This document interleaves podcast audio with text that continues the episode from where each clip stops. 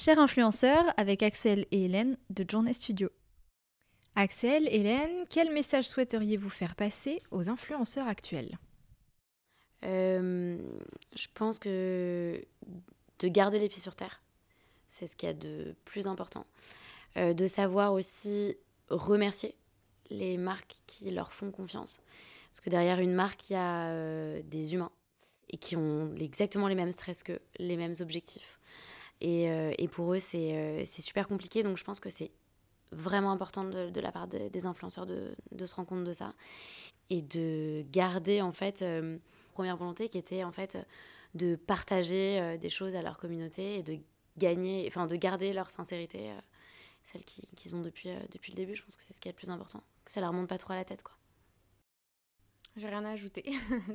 je, je valide cette réponse. Merci les filles. Merci, Merci.